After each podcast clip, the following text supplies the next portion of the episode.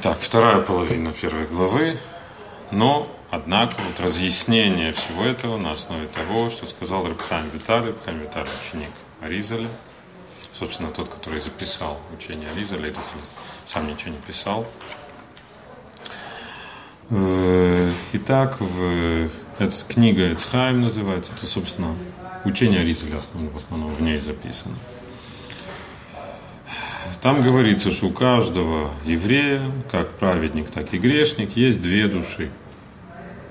Как написано, идет цитата, фраза из Танаха, «Винишамот аниасити, и души я сделал». Ну и что, как здесь видно, что две?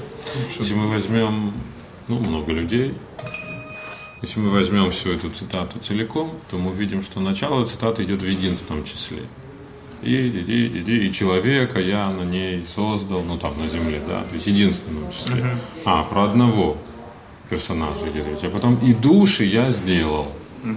Отсюда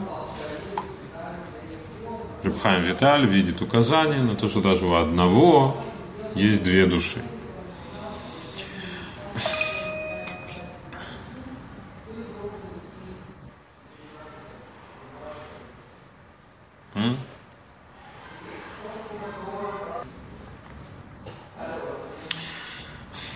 Итак, у каждого есть две души. Интересно, что про первую тоже удивительно. Ну, казалось бы, какая первая стоит? Кто на первом месте? Давай про божественную. А треба начинать про животную. Одна душа, она со стороны клипы и ситры ахры. А вот про божественную будет аж в следующей главе. Угу. Вот есть то, что ты говорил в прошлый раз, на первый взгляд, ну, если объяснить, ну как, раз поговорили про праведника и грешника, ну, Ецартов, Ецерора, давайте про две души, мол, это одно целое, но тогда и про вторую душу надо было в этой же главе. А Треба про божественную душу выносит в отдельную главу и называет ее начало второй главы, а вторая душа у евреев пошло про божественную. Да, она только вторая.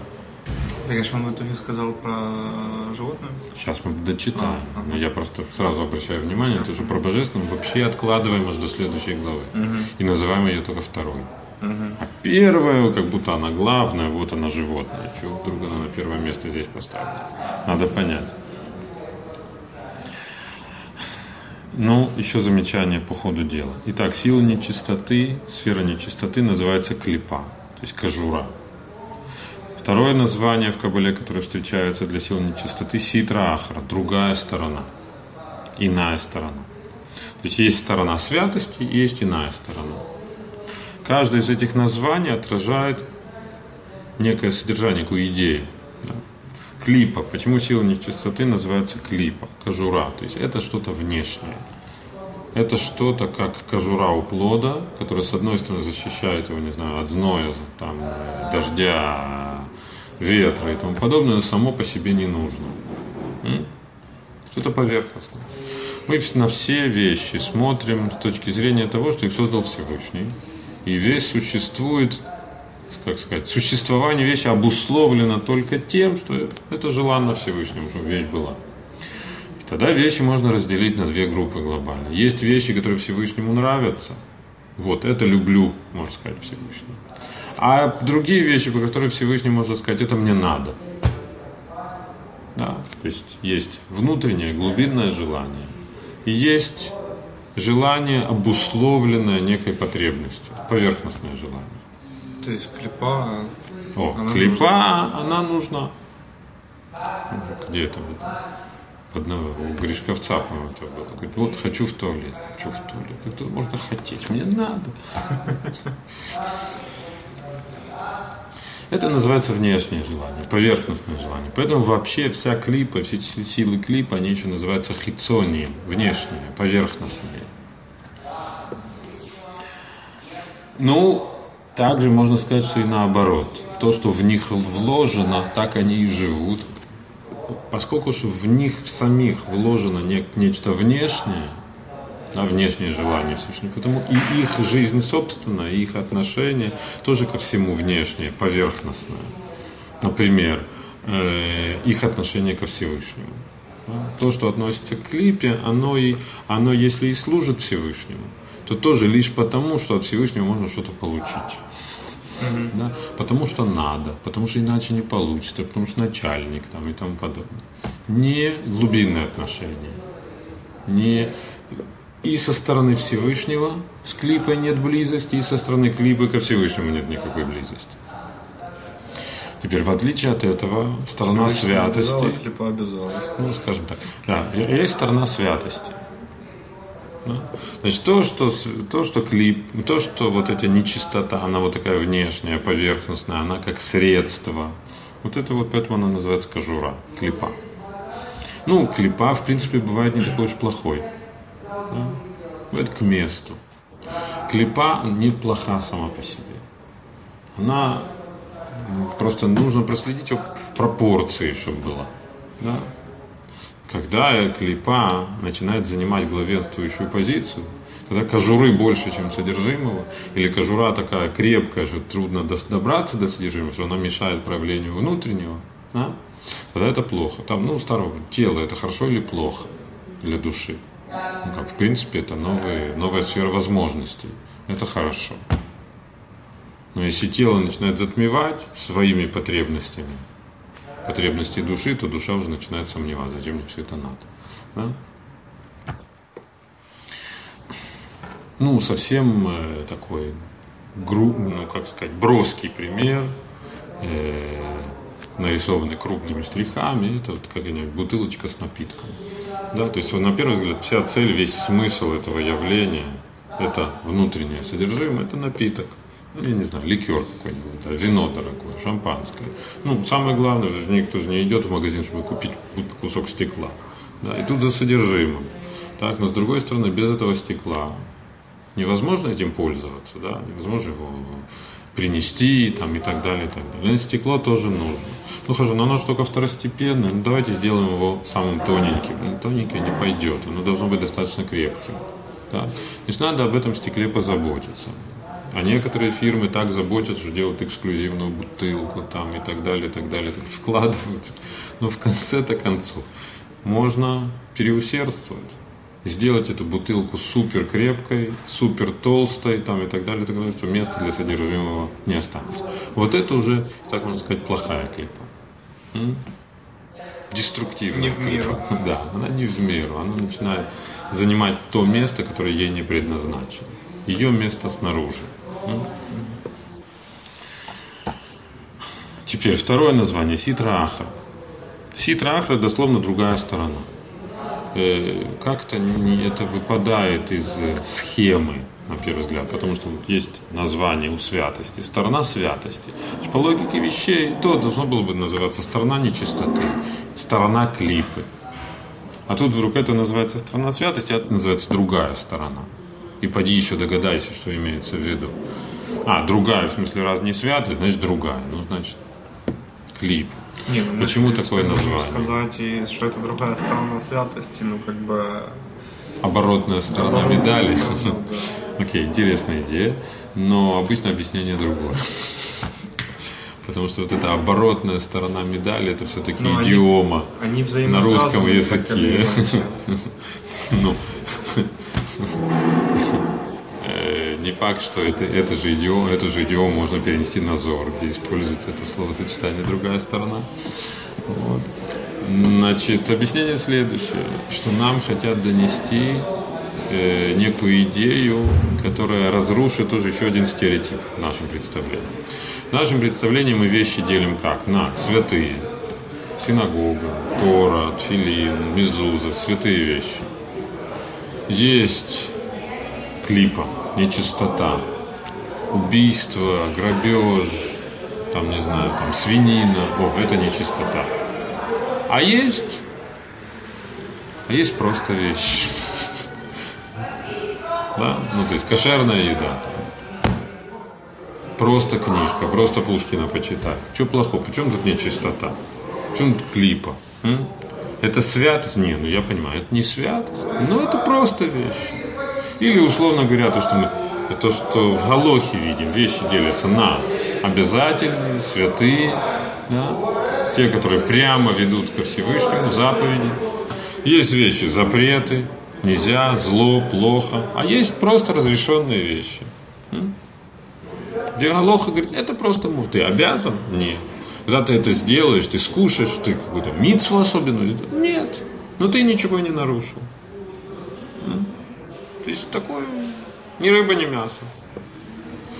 И поэтому могли бы подумать, что есть святость, есть клипа, а есть просто разрешенные вещи.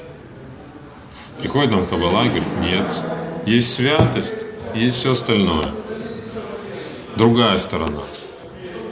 Нету третьего, нету посерединке. М? Почему? В чем идея святости? В чем идея клипа? Святость – это те вещи, Алтареба будет об этом говорить позже. Святость – те вещи, где, где Всевышний раскрывается, где Всевышний ощущается, где, раскры... как сказать, это не какое-то эксклюзивное, что-то специальное. Это, наоборот, просто раскрыть, просто видна правда. Просто нет скрытий. Просто видно настоящее положение вещей.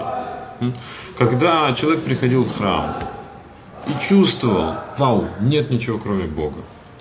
Так это же просто правда ему открывалась. Это не он какое-то, как сказать, кино особенное ему показали. Не то, что ему даже специально что-то показали, это просто шторы убрали. Занавес убрали. А там, где наоборот, мы чего-то не видим, не ощущаем. То, что мы живем в мире и видим просто мир. Просто вот кошерный кусок говядины, но видим просто кусок мяса.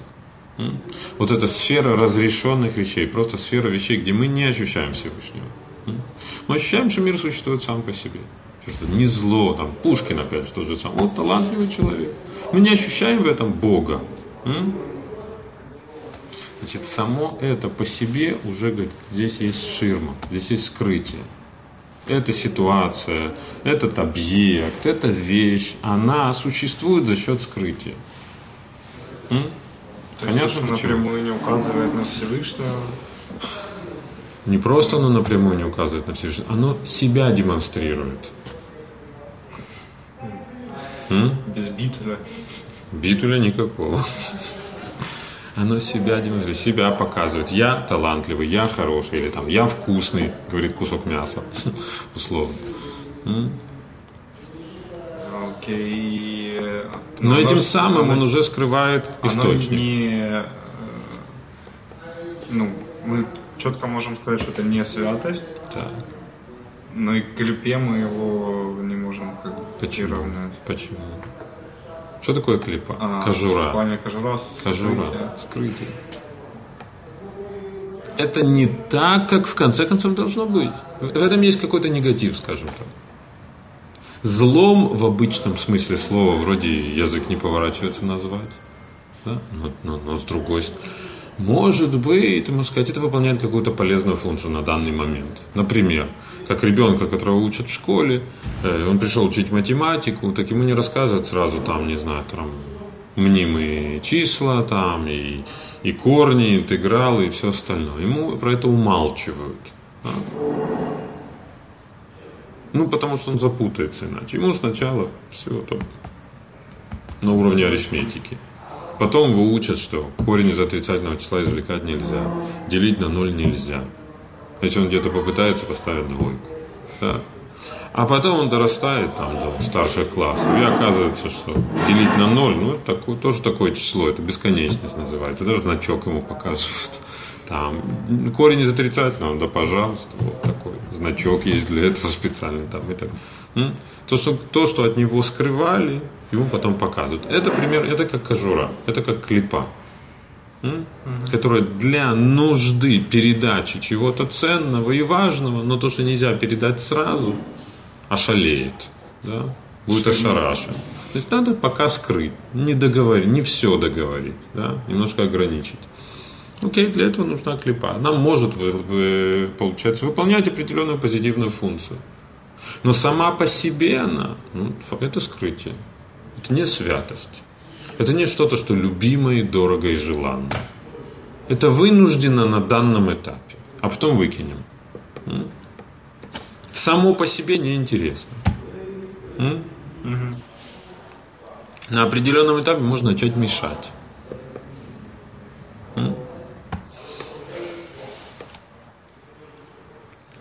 Поэтому это клипа.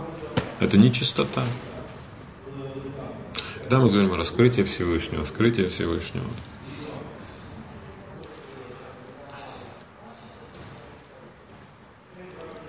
Всевышний это не просто ну, я, я сейчас скажу какие-то банальные вещи, вроде само собой понятные, но вот когда это становится чем-то таким ясным, может быть, многие вещи становятся на место.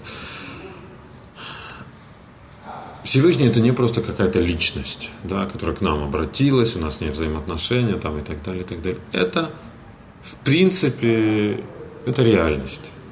Вот вся реальность, которая нас окружает, это в конце концов от Всевышнего проявление Всевышнего. Основа всей реальности, как э, листик, на котором все нарисовано, это, это вот и есть Всевышний. Ну, просто получается в нашем контексте либо есть сокрытие, либо... Секундочку, тогда просто, тогда просто, когда, когда представляет себе Всевышний, это некая личность, вы вселенский разум там, я не знаю, что там, да, представляют. Но получается, когда просто я кушаю кошерный кусок говядины, ну, при чем тут клипа, чего там плохого? Да? Я же против Всевышнего ничего не делаю. Да? Поэтому трудно понять, при чем тут клип. Но когда говорят, секундочку, вот сейчас к тебе в гости пришел Всевышний, он сейчас вот у тебя здесь, вот прямо перед тобой в гостях, только он оделся в разные одежки. И вот этот кусок мяса, это тоже его одежда.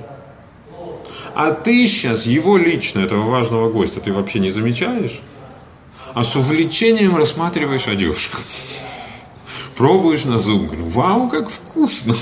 Стоит перед тобой царь, которого ты вообще не видишь, а только ножичком ковыряешься в его, значит, э, позолоченных туфлях. А его, собственно, ты не замечаешь вообще. Вот это проблема клипа. Как только такая ситуация появляется, клипа приравнивается к злу.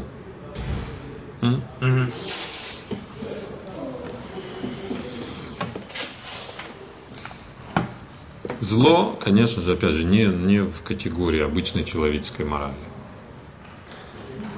А зло э, в смысле скрытия правды, скрытия реальности.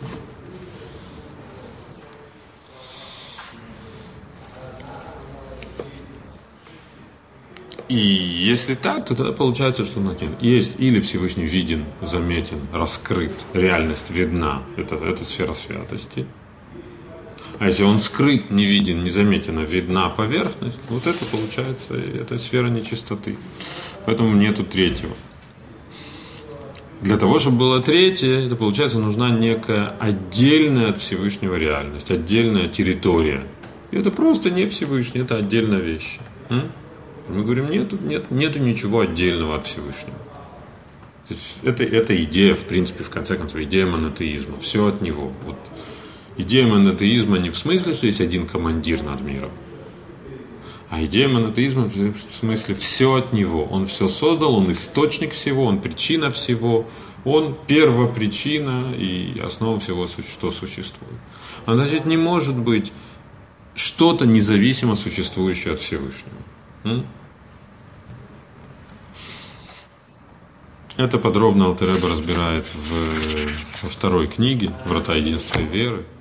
И, в принципе, говорят, что если Тания – это как указание к действию, как жить, то врата единства и веры – это как философская база, мировоззренческая база для, для, для пути, как жить, который излагает Таня. И там основная идея единства Всевышнего.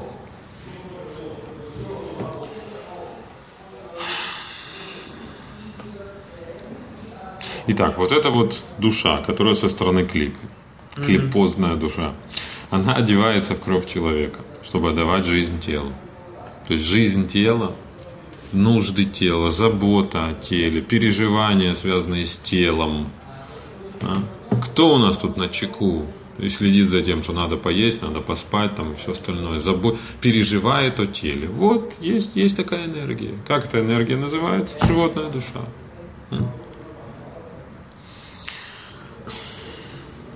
Тело это ее, ее сфера интересов. Так Конечно, со временем. Том, что, ну, это все тоже в юрисдикции божественной души. Или божественной души просто приходится отодвигать свои. Сейчас дойдем. Ага. Фокус в том, что божественная душа напрямую, то есть так перво-наперво тело само по себе, как поесть, поспать, ее не интересует. Ее интересует, чтобы это тело там населин, например, надело. А просто же вовремя покушать божественное может и забыть. Так. Это ей не болит. Ее не... Ну, в принципе, я сейчас говорю про как она в принципе, не как они потом срастаются в единый конгломерат, где уже невозможно отделить отдельно, вот сказать этот. Мы, мы, мы не как это оболочка, в которую засунуты там два, две вещи. Мы живой человек. Да? То есть это все сливается, сплавляется в единое, в единое целое. Где невозможно просто отделить тело от души, одну душу от другой души, они сплавлены. Взаимопроникновение некое появляется. Тело же это не как варежка, в которую засунута рука, и вот варежка шевелится вместе с рукой. Тело это не варежка, тело становится живым, каждая клеточка становится живой. Это, это пример, как душа сливается с телом. И тело начинает реагировать на мельчайшие там, движения души, а душа начинает переживать и чувствовать, что происходит с телом. Но если мы возьмем, как это вот, до того, как они слиты в единое целое, их, их в оригинале, то животная душа, перво-наперво, она вступает в свои владения сразу, ну, как минимум, с рождения человека, может быть, даже раньше. Тело уже есть, тело уже живое, оно уже хочет спать, кушать там, и памперс поменяйте. Вот это животная душа. Конечно, животная душа тоже способна развиваться. Прошло время, уже, уже интересует там велосипед или, не знаю, там мультики, еще подрастет, скажет, машину хочу там и так далее. Сфера интересов расширяется. То, что раньше думал, что вообще такая бумажка, какая-то ерунда, можно с соседом на фантике поменять. Он говорит, да нет, это 100 долларов там и так далее. Ну, то есть что-то понимает. И с мерой понимания вроде желания меняются. И ценности там и так далее. На самом деле не совсем. Есть какая-то базовая, базовые принципы существования, которые не меняются. Хочу, чтобы мне было хорошо.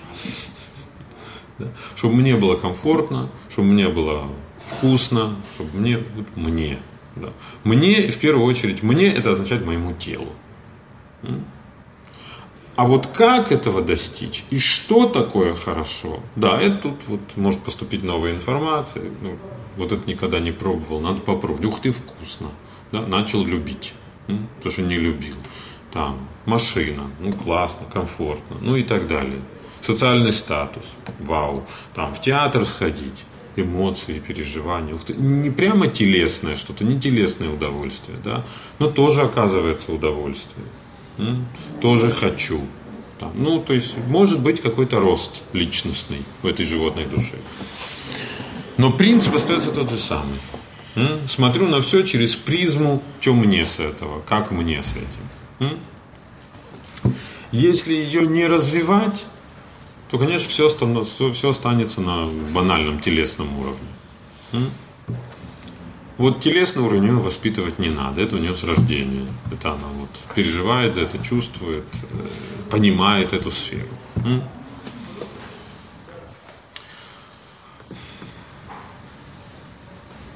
И об этом вот здесь сказано, что она одевается в кровь человека. То есть основная жизненность, энергия тела, говорит, это, это вот кровь. Есть такое понятие кипения крови, кровь вскипела. Да? Ну что это? Ревность там, или страсть какая-то и так далее. Вот это энергия животной души. Ну, силище, да. Поэтому говорится, говорится, что если божественное это как человек, то животное, на то оно и животное, это бык. Если что захотел, стены прошибет, да, все под себя подомнет, но добьется. Да. То есть, в принципе, сила у нее, энергия, иногда она может дать фору божественной душе. Будем об этом говорить. Но при этом, чтобы от быка была польза, нужно, чтобы кто-то им руководил.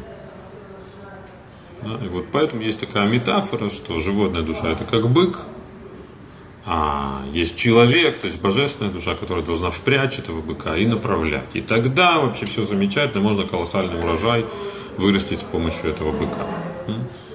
А без руководства это страшная, существо, которое может быть опасным, вплоть до, есть как в Торе понятие шор-ногах, бодливый бык, который там на людей бросается и так далее.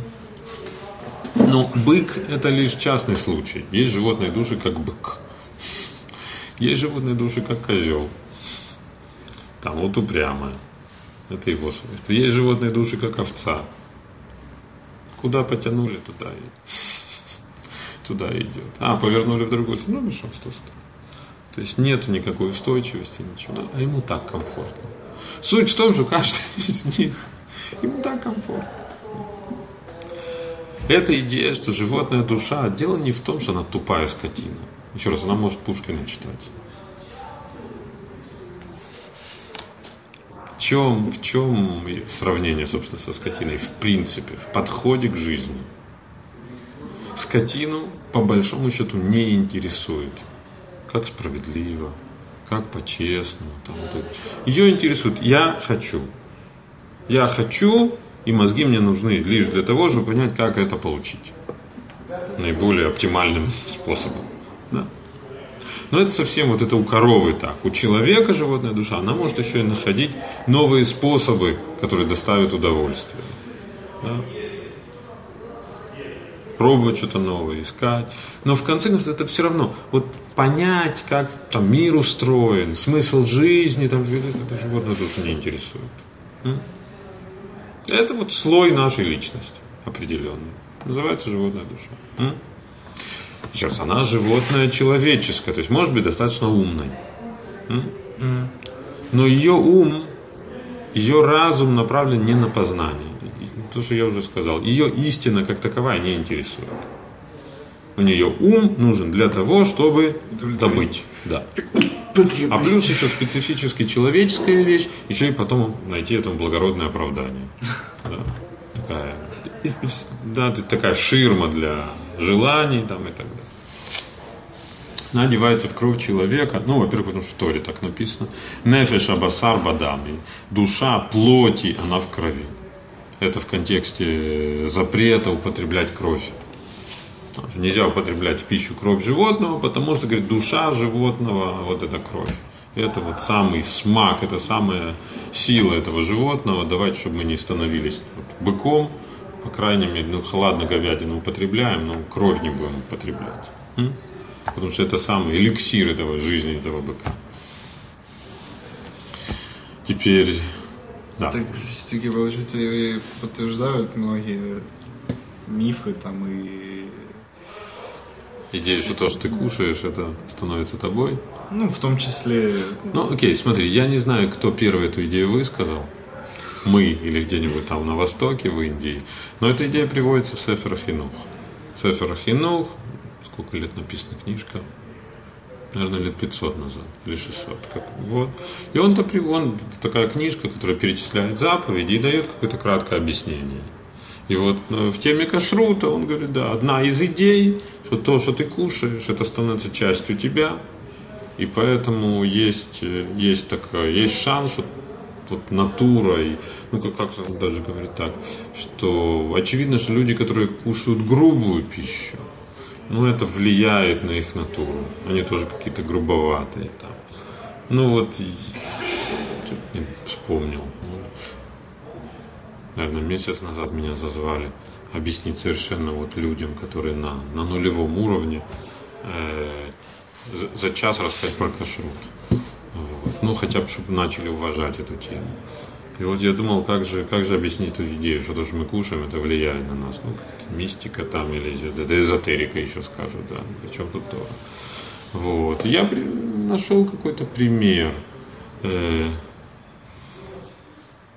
там я их спросил, если им поднесут жареных тараканов, кушать будут. Ну, кто-то сказал, а что, я попробую. Но большинство, конечно, сказали, фу. Что фу? Ну, то есть, может, питательно, может, вкусно. Или почему фу? Ну, ну какая-то брезгливость какая-то, да. Я говорю, хорошо. Вот те, которые сказали фу, если все-таки съедите, ну вот напряжетесь, напряжете волю, все-таки съедите. Ну, можете съесть, ну, наверное, можем напрячься, ну, съедим. Первый раз, может, стошнит, а третий, четвертый, пятый, а если целый год кушать, ничего. как-то привыкнем, да.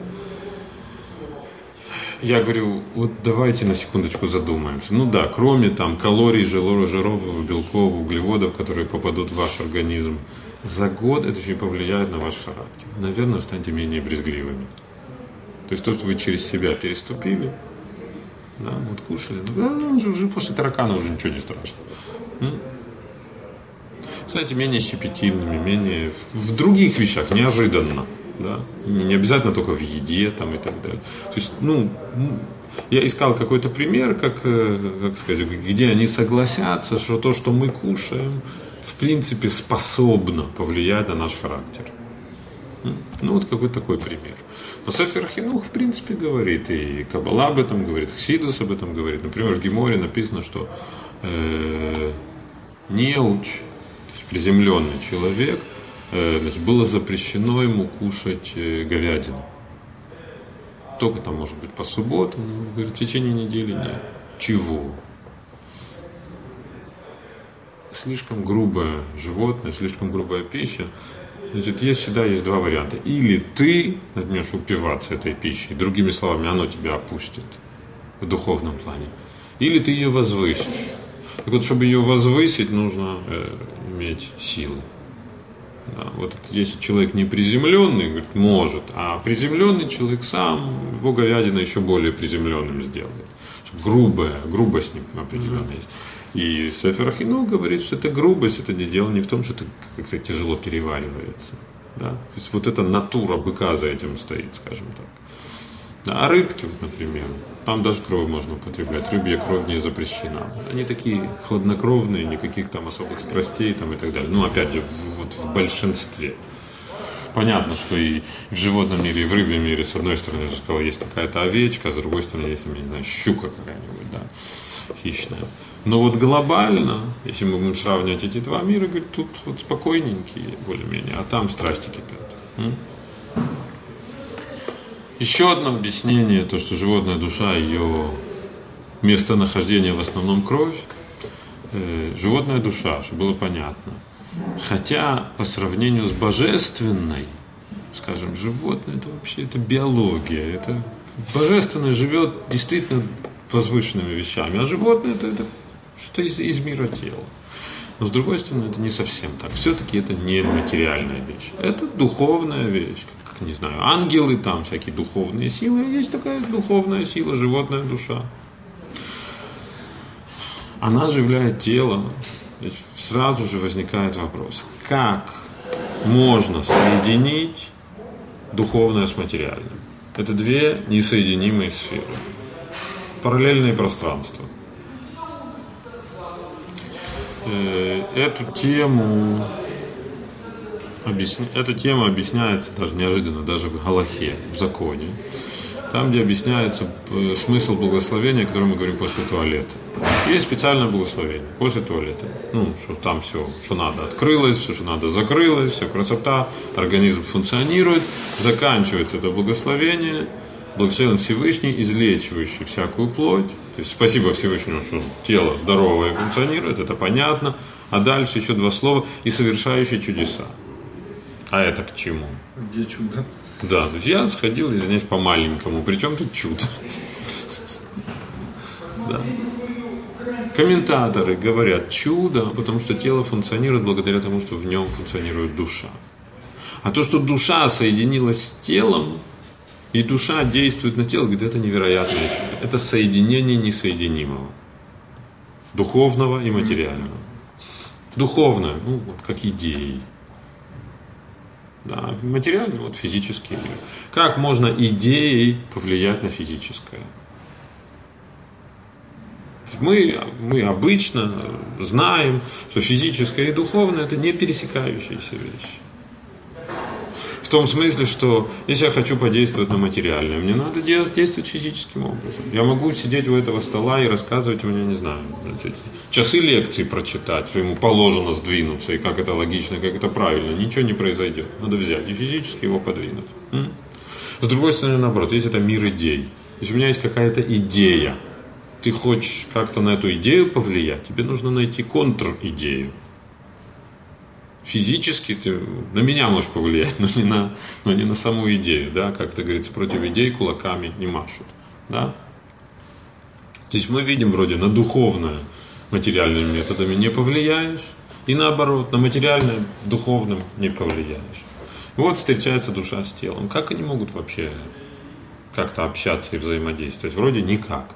А Всевышний берет их, соединяет. Ну ладно, он всемогущий. Да? Он делает чудо, он может соединить несоединимое. Вот за это мы говорим э, спасибо и в окончании этого благословения. Но э, мы можем все-таки задаться вопросом и все-таки а технически как, как это происходит. Вот он может невероятно, но технически как. И ответ, мы говорим, когда надо соединить очень разные вещи, то для того, чтобы их соединить, нужно хоть, хоть частично их сблизить. Найти в одном, да, что-то похожее на второе, и во втором что-то похожее на первое. В душе найти что-то наиболее близкое, сейчас, сейчас, сейчас, в душе найти что-то наиболее близкое к материальному. И вот этим душа будет стыковаться с телом. Это идея, что то, что тело воспринимает из души, это такие это пятки души. Там в душе есть много этажей, скажем, которые мы, мы не осознаем, не ощущаем и так далее. Тоже непосредственно в тело спускаются, это пятки. Теперь, с другой стороны, и со стороны тела. В теле нужно найти что такое, что-то такое наиболее приближенное к духовному, хотя все материальное, но все-таки. Какое материальное явление, задается вопрос, наиболее близко к духовному? Чем отличается духовное от материального принципиально? Материальное имеет рамки пространства. Как только говорим пространство, сразу появляется время, но меня сейчас интересует именно пространство само по себе. Э, пространство, значит, физические формы там и так далее. И даже те вещи, которые вроде не жестко определены физическими формами, начиная от воды, которая может принимать любые формы, кончая светом там, который вообще как, ну, нет у него физической формы, как, какая физическая форма. Ну вот место нахождения, что он здесь, да, это вот все, материальных вещей этого не отнять. Духовное прямо наоборот – Кроме того, что духовное там, не знаю, не имеет запаха, цвета, массы и так далее. Но первейшая вещь сразу духовная, чего не имеет, пространственных рамок. Невозможно сказать про идею, что она где-то находится. Занимает какое-то место. Да. Мысль, да, у меня в голове. Идея, где находится идея, как же не находится. Также бессмысленно спрашивать, где она находится, как говорит, сколько она весит. Да. Теперь, значит, нам нужно найти материальное явление, которое ближе всего к духовному, например, что оно меньше всего ограничено пространственными рамками. Ну, сразу приходит на, на ум свет. Говорит, ну свет тоже. Вот, поставил перед ним картоночку, все, дальше не пойдет. То, что одна, одна из идей, которая по этому поводу высказывается, что вот тепло, тепло крови теплота, в принципе, да, явление тепла, тепла, физическое явление, но оно в каком-то плане меньше всего ограничено пространственными рамками. Его невозможно удержать. Да, но везде проникает и просачивается. Самая сложная и нерешаемая полностью задача – это теплоизоляция. И вот это одно из объяснений, может есть другие объяснения, аккуратно говорю, одно из объяснений, почему душа одевается в теплоту крови. Да, это вот тот, тот материальный уровень, который ближе всего, похож больше всего на духовный. Да, слушаю, что ты хотел спросить. Ладно. Ну, я хотел сказать, что по идее, по опять-таки обращая внимание на предыдущие наш, наши беседы, мы говорили о том, что в принципе материальный мир наследуется, можно сказать, от духовного и ну, является его отражением. Поэтому, в принципе, найти соответствующие части не так уж и сложно должно быть. Соответствие, про соответствие материального и духовного. С одной стороны, да, Всевышний создает материальный мир не на пустом месте, а создает его как форму под духовное, как проекцию духовному. Э, есть соответствие. Ну, принципе, маленькое, мир маленькое но, маленькое но. Значит, фотокарточка, она похожа на человека, да. Но можно ли сказать, что фотокарточка, это вот человек с фотокарточкой имеет общее? Вот фотокарточка тоже немножко живая, немножко думающая, немножко чувствующая. Нет, совершенно нет. Это проекция. Это некое отражение. Вот материальная реальность, она отражение духовной. Другими словами, почему произошло вот это и это, а потому что там в духовном то-то и то-то произошло. А почему это обладает вот такими свойствами? А потому что там в духовном есть такие свойства. А почему яблочко сладкое? А потому что духовная искра, которая в яблочке, она связана с хеседом. Есть взаимосвязь, только что мы не можем сказать, что хесед он тоже сладкий. Это как символическое соответствие. Проявление хеседа в яблоке дает сладость. Да, да, но, но, но, но это отражение, это проекция, но это не значит, что эта сладость, она похожа на хесед, ну как сказать? Не является хеседом. Ну, она не является хеседом, и она не похожа. Нельзя про нее сказать, что она похожа на хесед. Ну, как мы говорили о Всевышнем, что это только одно из проявлений. Дело все равно дело в том, что там это духовно, а здесь это отражение этого духовного в материальной сфере. Ну, вот как, как фотокарточка, да? Mm-hmm. То есть отпечаток, отражение. И то фотокарточка это все-таки есть материальное изображение человека, как он выглядит, и вот это запечатлели на фотобумаге. Да, это все равно материально, да. Ну, давай немножко другой пример приведу. Человек записал свои мысли. Да? С одной стороны, все, все чернила, все буквочки, написанные на бумаге, это отражение его мысли. Другими сказали, возьми эту бумагу, скажи, это похоже на его мысли. Вот эти вот все закорлючечки. Это, нельзя про это сказать, что это похоже на его мысли. М? Это похоже на то, о чем он думал. По выражению мысли, получается, проявление. Это, это проявление мысли, это выражение, это воплощение на бумаге его мысли, как угодно скажи, да. Но он себе представлял там, я не знаю, что там, да. Он, он про маму думал, про свою любовь к маме. Написал стихи про маму. Да? И это выглядит как какие-то линии и штрихи на бумаге. Вот эти штрихи на бумаге, которые это буквы, это похоже про то, что он думает про маму. Это выражение с помощью этих значков. Хотя в то же время мы прекрасно понимаем, что когда читаем стихи, которые... Это отлично, это дешифровка, это назад.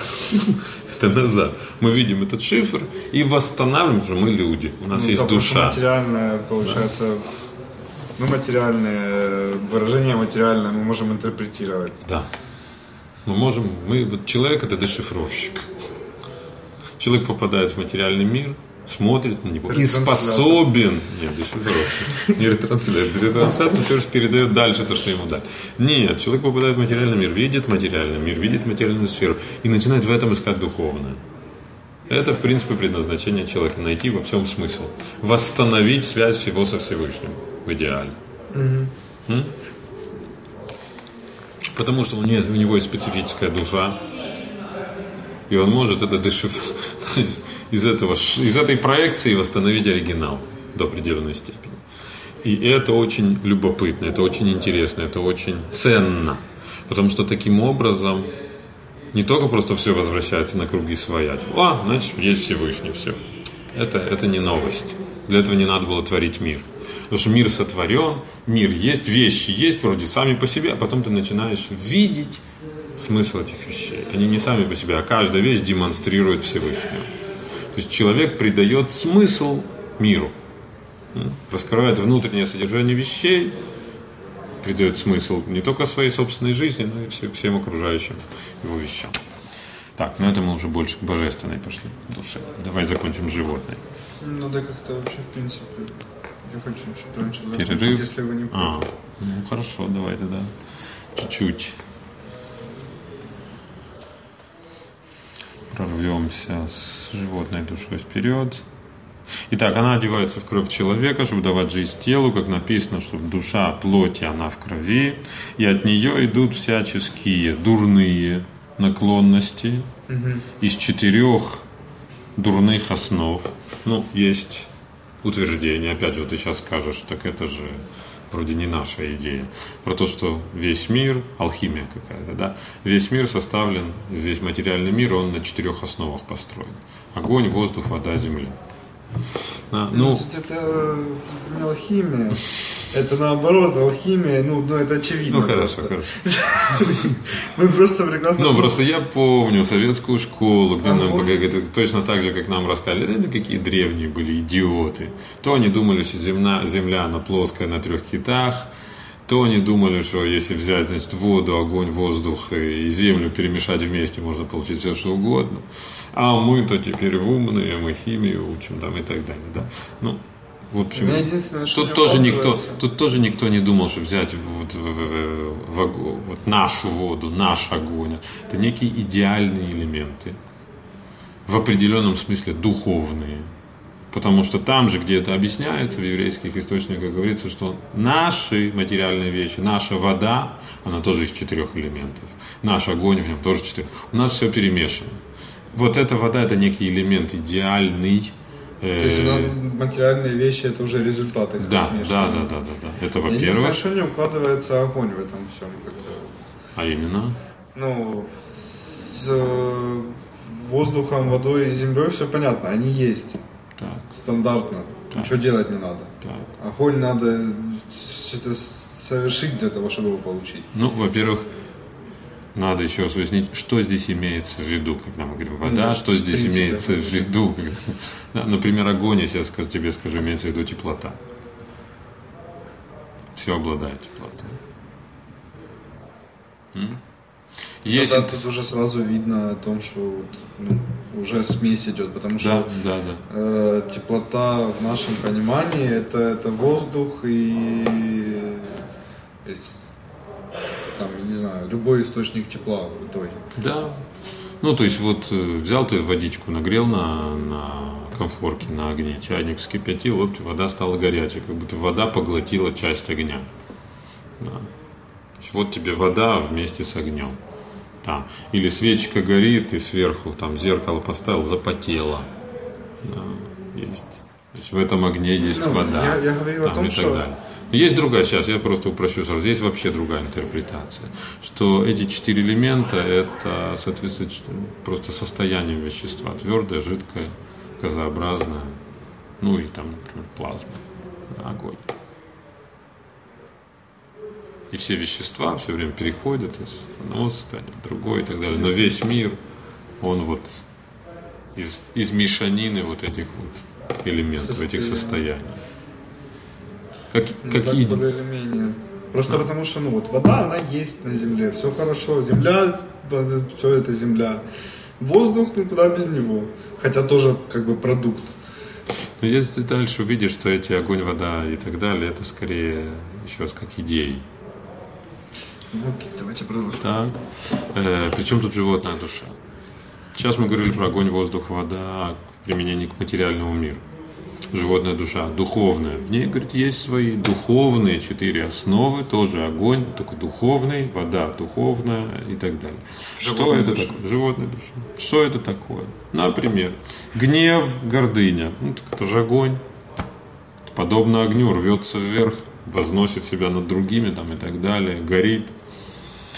А, например, страсти, тяга к удовольствиям. Ну, это прям как течет вода да, зачем-то стремится туда спуститься, так и человек опускается до...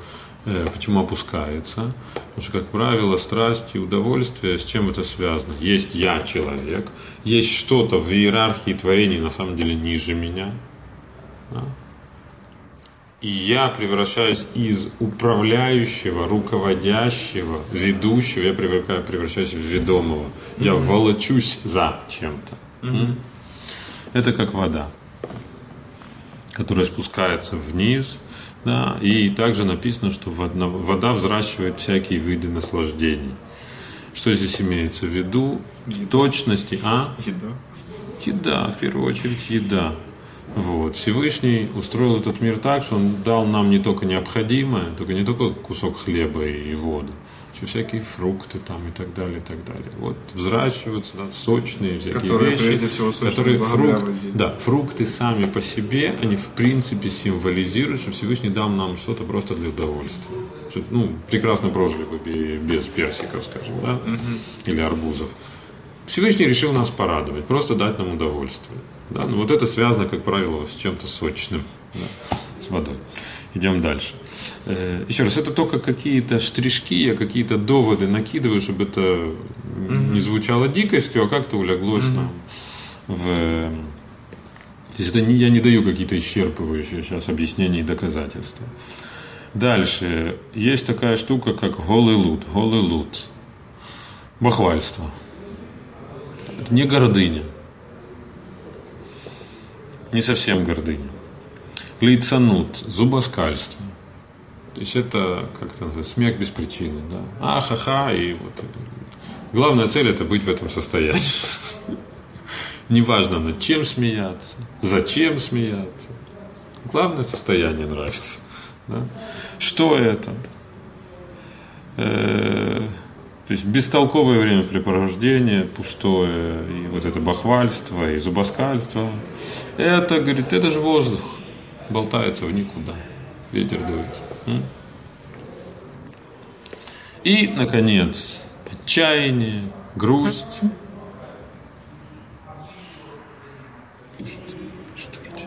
Отчаяние, грусть – это, это как камень. Лег, не трогайте меня, ничего не хочу.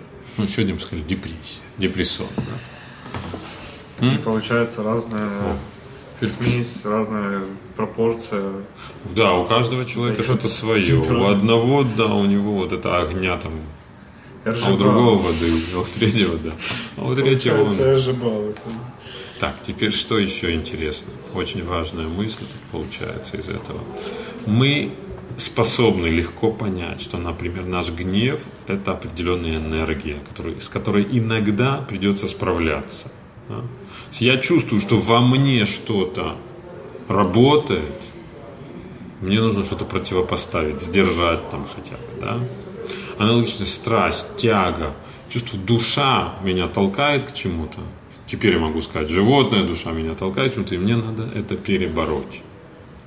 Условно, я вижу врага, я понимаю, что надо бороться. Смогу, нет, решился или нет, это еще один вопрос. Но, по крайней мере, очевидно, что есть кто-то, с кем бороться. М? Лень и грусть зачастую так не воспринимается. Лень и грусть зачастую ну, сил же нет. Как бороться? Причем тут бороться? С кем бороться? Не с кем бороться. На меня никто не нападает. Но это просто нет сил. М? И гордыня, и злоба, и страсти, и что там, стремление там, впустую убивать время. Я ощущаю это как стремление. Лень и грусть я не ощущаю как стремление. Как недомогание. Да, я ощущаю это как отсутствие стремлений. Приходит Рэбе говорит, нет, ничего подобного. И Это четыре направления, по которым действует животная душа. Она добивается того, чего она хочет. Она таким образом заботится о себе. Или этим, или этим, или ничего не получилось, ну давай грусть. Давай депрессия. Депрессия для нее тоже выход из... Но есть. есть. Если я чего-то другого хочу в жизни добиться, и чувствую, что наваливается депрессия, я должен понять, есть конкретный враг. Это тоже сорт его оружия, сорт энергии животной души. М? Ну, в психологии сейчас это вот, это разработано уже вдоль и поперек, там перетирают эту тему. Это способ приспособления. Кто как. Кто как выходит из ситуации. Кто-то таким образом. Но это не просто отсутствие силы, отсутствие энергии.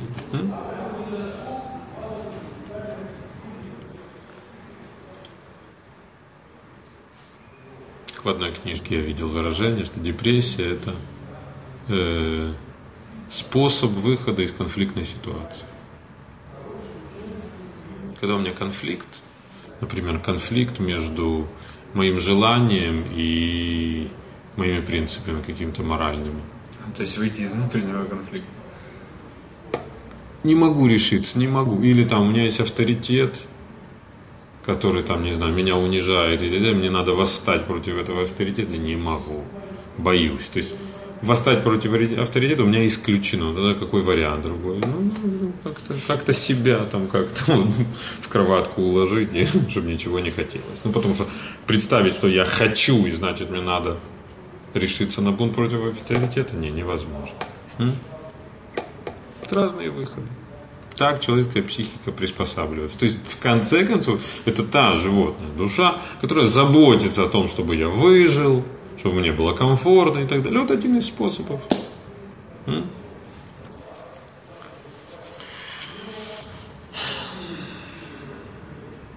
Ну, только все равно непонятно, к чему это все Ведется. сейчас. Да? Я остановлюсь тут с этой животной душой. И сначала подниму такую фундаментальную тему. Э, Первонаперво мы уже увидели, что есть фактически две терминологии в этой главе. Есть терминология «доброе, злое начало». Человек разбирает в этих терминах. Праведник, грешник, доброе, злое начало, насколько там превалирует. Друг, другая категория вещей – это животная и божественная душа. Вроде бы то же самое. Но если то же самое, зачем новые термины?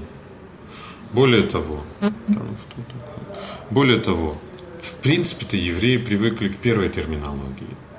Вот такое общепринятая терминология – это, это доброе злое начало. Куда ни копни, там Гемора, Мидраш и так далее, ну, во всех книгах используется эта терминология. Доброе злое начало. Приходит Алтереба и вводит новую терминологию. И дальше очень редко пользуются терминами доброе и злое начало, а в основном пользуются терминами божественная животная душа. Спрашивайте, зачем менять? Что это? Это, видимо, дает что-то новое. Новое какое-то понимание ситуации там и так далее. Э, что? Разная у них взаимосвязь. С одной стороны, доброе начало, ну это же от божественной души, безусловно. А злое начало, ну это от животной. Но, видимо, божественное и животное, эти, как сказать, явления не исчерпываются лишь добрым и Ну, злым мы же началом. уже сказали о том, что у, любого человека есть две души, но при этом у праведников нет злого начала. Значит, Отлично. соответственно, Значит, боже- животное может быть без злого начала. у них разные взаимо- взаимоотношения. Да. Ну, перво-наперво, я уже это рассказывал, давай попробуем вспомнить. Как люди себе представляли, да и до сих пор зачастую представляют, что такое доброе и злое начало. Вот стандартный ученик Ешивы какой-нибудь литовской, да, или стандартный ученик любой Ешивы, там, 300 лет назад. Вот он читает доброе злое начало человека. Как он себе это представляет? Что это такое? Особенно, как это, не вообще, как это он себя представляет, а в отношении себя, в нем лично. То есть мы пони- что это такое? Вот ты в прошлый раз, вчера ты сказал, да, типа, двое, да, сидят на плечах. Да, есть такое представление. Многие так представляли, такой, ну, добрый ангел, злой ангел. Более того, вроде даже есть зацепки в высказываниях мудрецов в пользу такого представления. Типа там, что ангел Исава, он же сатан, он же ангел смерти, он же злое начало. Типа приходит человека, подстрекает к чему-то, а потом бежит, обвиняет. Это его заработок, он прокурор, он чем больше обвинений, тем больше заработок. На этом он зарабатывает. Поэтому он сатан, потому что мастин подстрекает, и он же потом и обвиняет. Он мастин, то есть он пытается отклонить суд в сторону обвинения. Доброе начало. Ну, доброе начало, наверное, тоже второй такой ангел, белый, светлый, хороший. Да? А я кто? А я вообще, я посередине. Бейнами. Я неплохой, не хороший. Подожди, я неплохой, не хороший. Я вообще хороший. Я-то хочу как лучше. Ну, у меня в голове всякие голоса раздаются, да. Один тянет в одну сторону, один убалтывает в одну сторону пойти, другой убалтывает в другую сторону. А я вообще хочу как лучше. Всевышний, я за тебя и так далее. Да. Только же я иногда ошибаюсь, не того голоса слушаю. Но получается, вся работа над собой в такой э, картинке, Слушай, она вообще пропадает. Нету работы над собой. Меня себя, себе менять, мне себя менять не надо. Я-то, в принципе, неплохой, ничего переделывать не надо. Работы как таковой, то, что называется работа над собой, здесь нет. Здесь просто надо поднатореть в навыках, разбираться, да. И чтобы вот не сильно идти на поводу. То ну, убал, то, то, не, не, не, стоп, я не с тобой, да. Вот и вся работа над собой.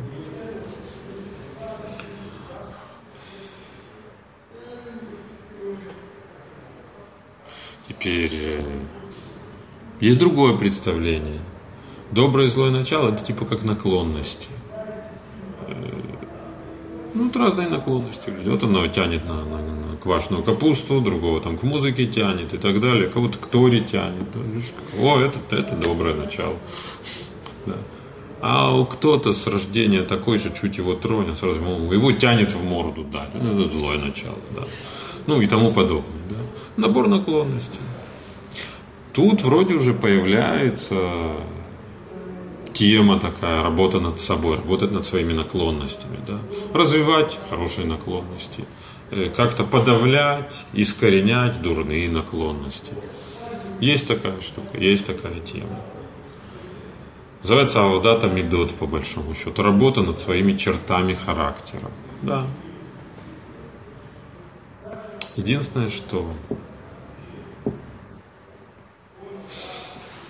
Ну, перво-наперво, может быть хороший человек с хорошими чертами характера, но по определению Торы грешник. Это первое. А так черты характера все замечательные.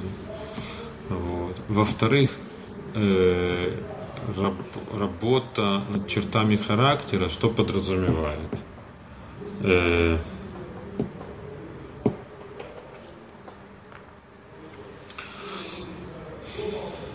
ну, подразумевает стремление соответствовать какому-то общепринятому общественному Сейчас, сейчас, сейчас, сейчас. Ну, я буду на основе Тора, не на, на основе общественного мнения это делать. Я буду Тором, мне будет определять, что хорошо, что плохо. Но немножко я другое хотел сказать. Э,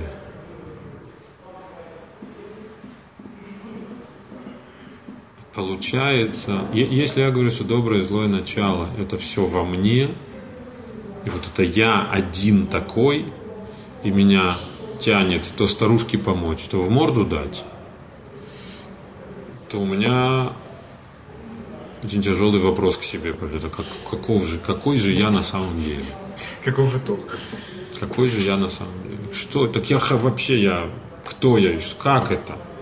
А какой я по-настоящему? Если, говорит, хоть во, вне меня, это два ангела, а, фу, хорошо, а я вообще хорош.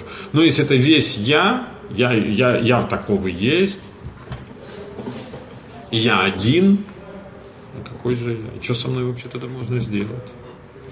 Это на самом деле объясняется по поводу Ривки, э, да, жена Ицхака, Ицхака Вину, про матери Ривка, у которой, значит, как выяснилось потом, у нее была двойня в животе, Исав и Яков. Но она этого не знала сначала, она занервничала. Почему занервничала? Потому что написано, дети толкались в утробе. Бывает. Пошла бы соседок, спросила, бывает, дети толкаются в утробе, что пугаться так нервничать. Она не просто занервничала, просто сказала, если так, так зачем все это мне было? А Раша объясняет, зачем все это, зачем я молилась вообще за, за, за это, чтобы забеременеть. Долго не могла забеременеть, молилась, вымолила. Зачем? В смысле, ну тяжело вынашивать ребенка, да. А что ты думала? Это наверняка была не новость для Ривки. Чем, что была новость? Раша объясняет, что значит не толкались в утробе. Что когда нашла мимо дома учения, там где Тору учили, как ее учили в те времена, то есть Шим, Шем и Эвер, потомки Ноха, изучали, по-простому учили, во-первых, знания, дошедшие от, Авра, от Адама, то есть так, Каббала, скажем, да, об устройстве Вселенной. Второе, попроще, они изучали, обсуждали, как справедливо и порядочно себя вести. Э, Так один рвался наружу. Когда шла мимо капища идолопоклонников, другой рвался наружу.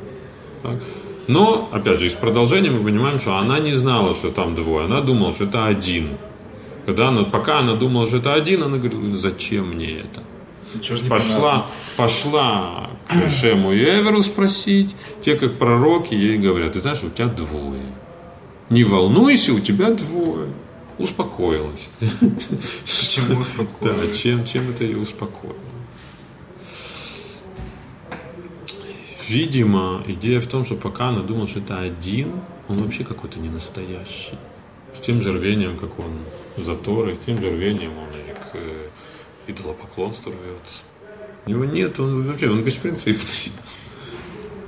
Когда она узнала, что их двое, этот по-настоящему рвется туда, этот по-настоящему рвется туда, она успокоилась.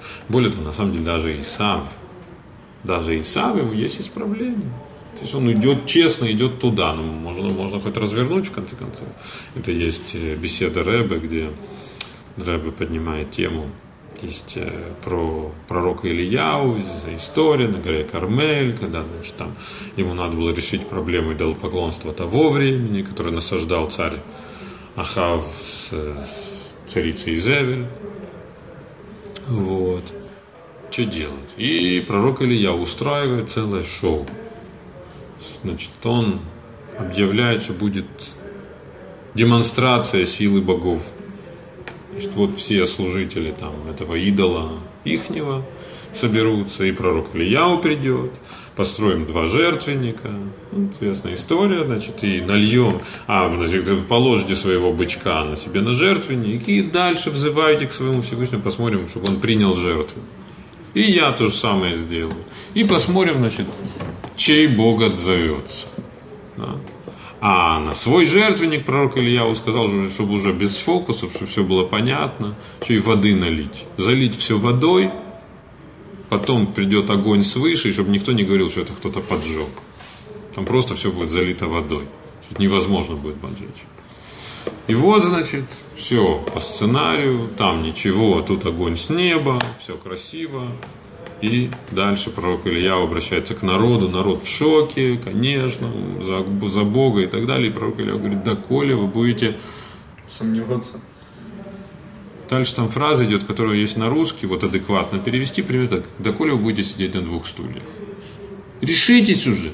Если туда, значит туда. Если сюда, значит сюда. Но решите. Рыба говорит, как? Пророк Всевышнего людям говорит, ну если туда, значит туда. То есть если за идолом, значит за идолом уже идите, ну перестаньте болтаться. Как он может призывать их туда? Но из его призыва получается, что честно идти за идолом, это лучше, чем сидеть на двух стульях. Рэбе объясняет, что человек, который честно идет за идолом, то есть у него хотя принципы есть, у него идея есть. Он не просто за, за, за, за как сказать, как э, в Киеве когда-то был там, понятно, что всех людей можно понять, вот, но дедушка там один, который в синагоге в пятницу вечером ужин в таком-то часу, а там еще в другом заведении, там тоже собираются и кормят в другом часу. И туда пошел, и туда пошел. Ему все равно, ему главное, где покормят. Да? Если человек, который и там, и там, который сидит на двух стульях, да, значит, он вообще он думает только, где, где покормят, где больше заплатят. Где получше. Да? Человек, который как идейный идет, но не за той целью, у него есть шансы. Он ищет правду, ему дорога правда. В тот момент, когда он осознает, что идет не туда, развернется туда, куда надо. А тот, который ищет, где вкуснее покормят, никогда не развернется. Да, у него выхода нет. У него нет принципа, у него... Ну, И звать его бесполезно. Ну, примерно. Вкусной едой. Даже когда он пришел, это не пришел еще. Он пришел поесть. Э, так, к чему я все это говорил? Угу.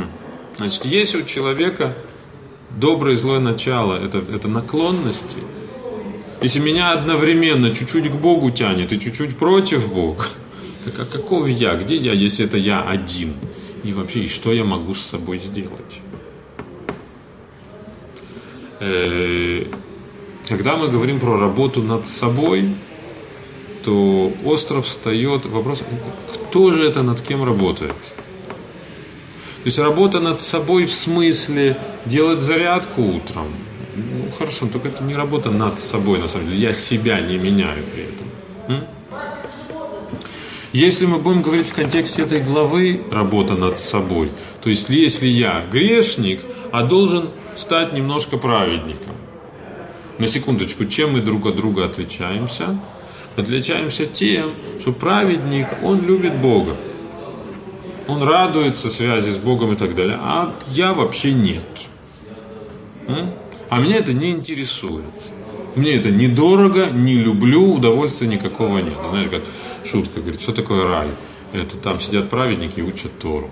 Что такое ад? Это сидят грешники и их заставляют учить Тору. Ну, то есть я могу напрячься, я могу себя заставить. Я могу что-то сделать, потому что надо. Но это еще, получается, не будет называться, что я двигаюсь в направлении уровня праведника. В лучшем случае среднего. А как же мне дать себе самому чего-то, чего у меня самого нет? Как я сам себе могу привить ко Всевышнему любовь, если у меня этого нет? М?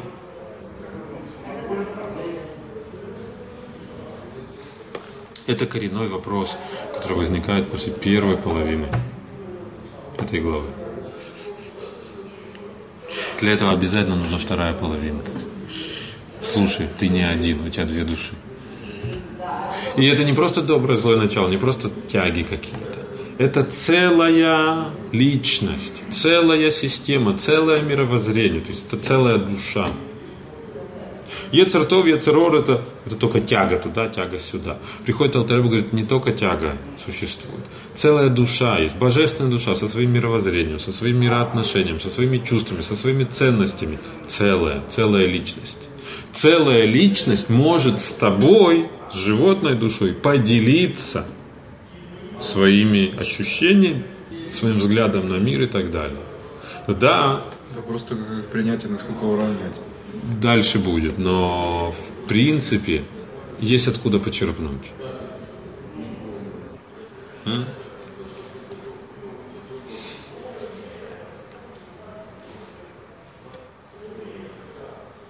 Ну, понятно где? Помню. Как интересно. То есть без, божеств... без божественной души, без божественной души, то есть, скажем, люби Бога, как праведник. Классно, конечно. Не только люби Бога, в принципе, как это связь с Богом, отношения с Богом и так далее. Ну, как я уже приводил этот пример, как для, как для глухого музыка. Можете меня заставлять, но мне неоткуда, как, мне неоткуда это почерпнуть.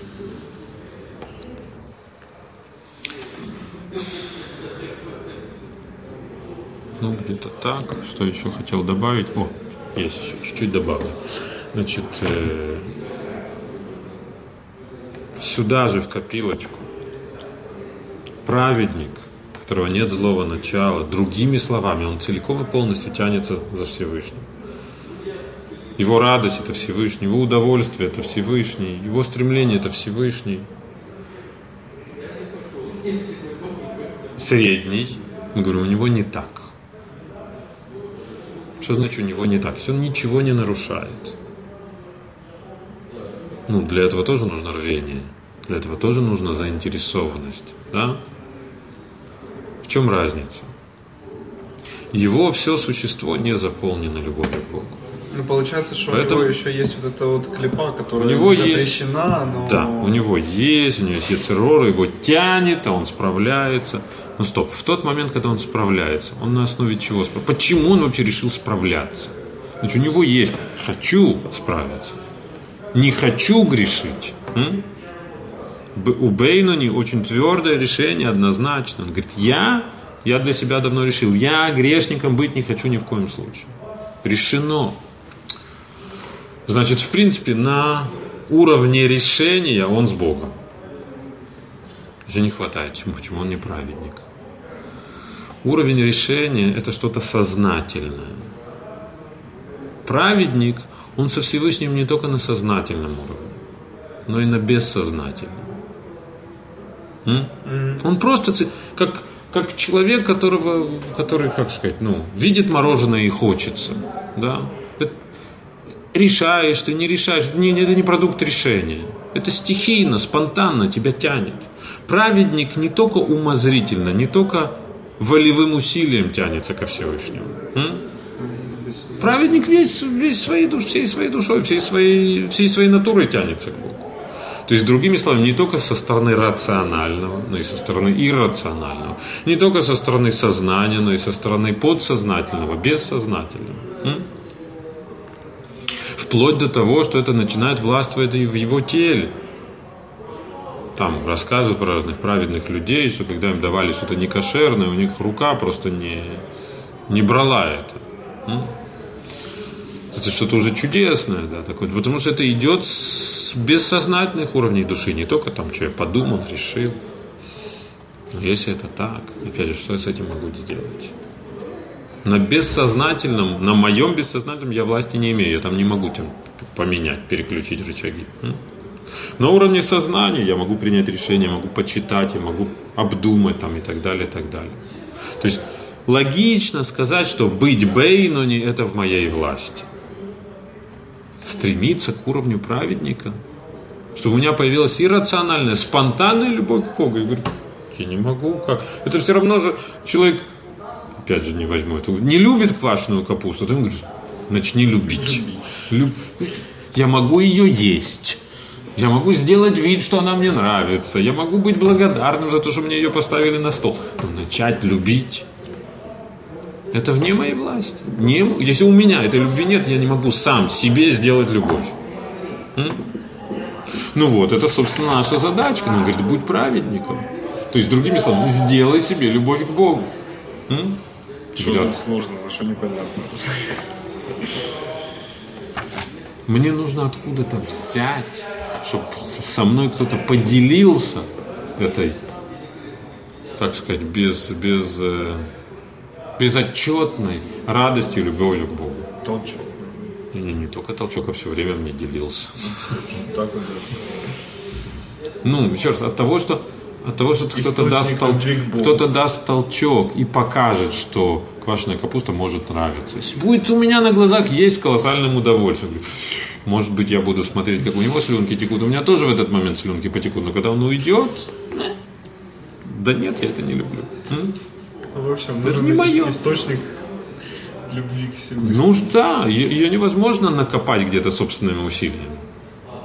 Мне нужно, чтобы изначально был кто-то во мне, как, как часть меня, которая, не знаю, как сказать, даже со мной может поделиться любовью к Богу, удовольствием, радостью, переживаниями, живой связью с Богом, короче говоря, а не через книжки. У животной души этого нет. Нужна божественная. Если мы не говорим про божественное животное, говорим просто человек, как мы его себе представляем, такое сознание, все дела, это, откуда у него возьмется любовь? М? Поэтому сразу же после предыдущего, после того, как Альтеребе застолбил, что нужно стремиться к уровню праведника, я обозначил, что это за уровень. То есть, в конце концов, это уровень безотчетной любви к Богу и на рациональном, и на иррациональном уровне тогда сразу возникает вопрос, слушайте, мы и так думали, что у нас, нам, нам с Торой тяжело. Да? Даже просто на уровне закона все исполнять тяжело. А теперь нам вообще ставят сверхзадачу, которая вообще непонятно, как к ней идти. Да, будь праведником. Поэтому обязательно сразу Алтеребе должен ввести тему, что есть две души. М? Ну, пока останавливаемся. Угу.